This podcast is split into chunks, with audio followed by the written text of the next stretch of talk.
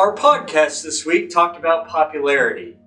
This popularity was defined by pop psychologists like Dr. John Haidt and pop economists like Malcolm Gladwell, whose ability to deconstruct complicated concepts into easily understandable narratives earned them the popularity of the masses as well as the derision of their academic peers.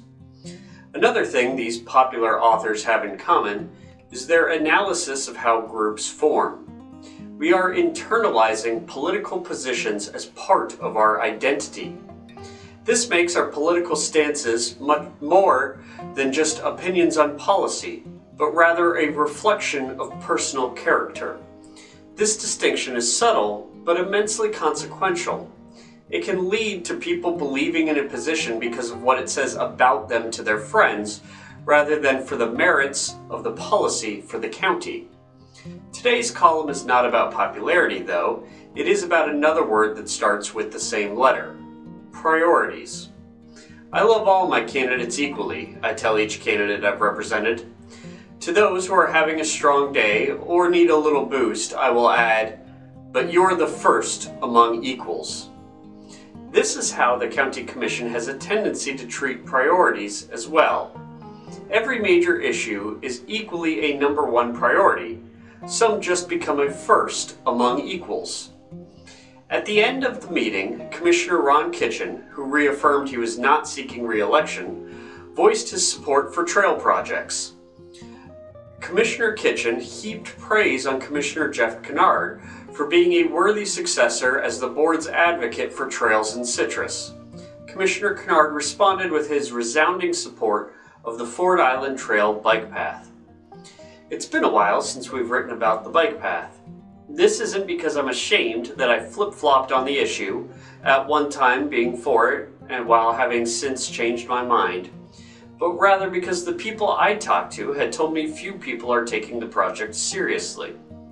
It did surface as the third priority on the county wish list given to the state delegation last month, and may come up again when Representative Ralph Massullo and Senator Wilton Simpson host a meeting in Citrus in December to hear the final input from the public before session begins in 2022. To review, the Fort Island Trail bike path is a proposed 9 mile widening of the Fort Island Trail Road to include enough room for cyclists to safely ride without the risk of colliding with boat trailers. The project is projected to cost between 50 and 60 million dollars. The county could access up to $25 million annually in Sun Trail money from the state, but only if Citrus qualifies first for the Sun Trails priorities list. The county would likely have to start building parts of the trail to show its own commitment to the project before it would know if it was eligible for Sun Trail funds. This is a risk that shouldn't happen. It's time to remove the project as a priority. I'm not an outdoor cyclist, but I do ride a stationary bike indoors five to six times a week.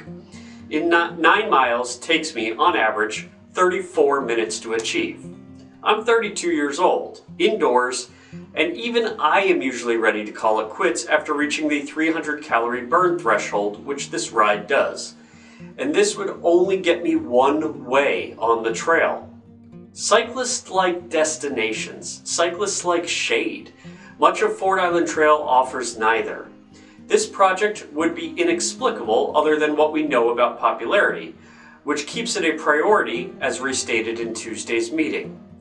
This column is not to make Commissioner Kinnard look bad, because I don't think his support for the project is any reflection on who he is or his ability to do the job well.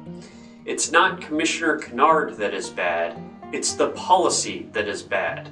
The two are completely different. As someone who had originally taken the same stance he did, I know the reasons why I did. Some of the trail could be paid with bed tax money, some of it would be paid with state money, and most of all, influential Crystal River residents wanted it done. So if we could do a large project with out of county money to score a win for people who have helped us locally, of course that was worth supporting. The project's logistics simply doesn't have the merit to warrant support, however.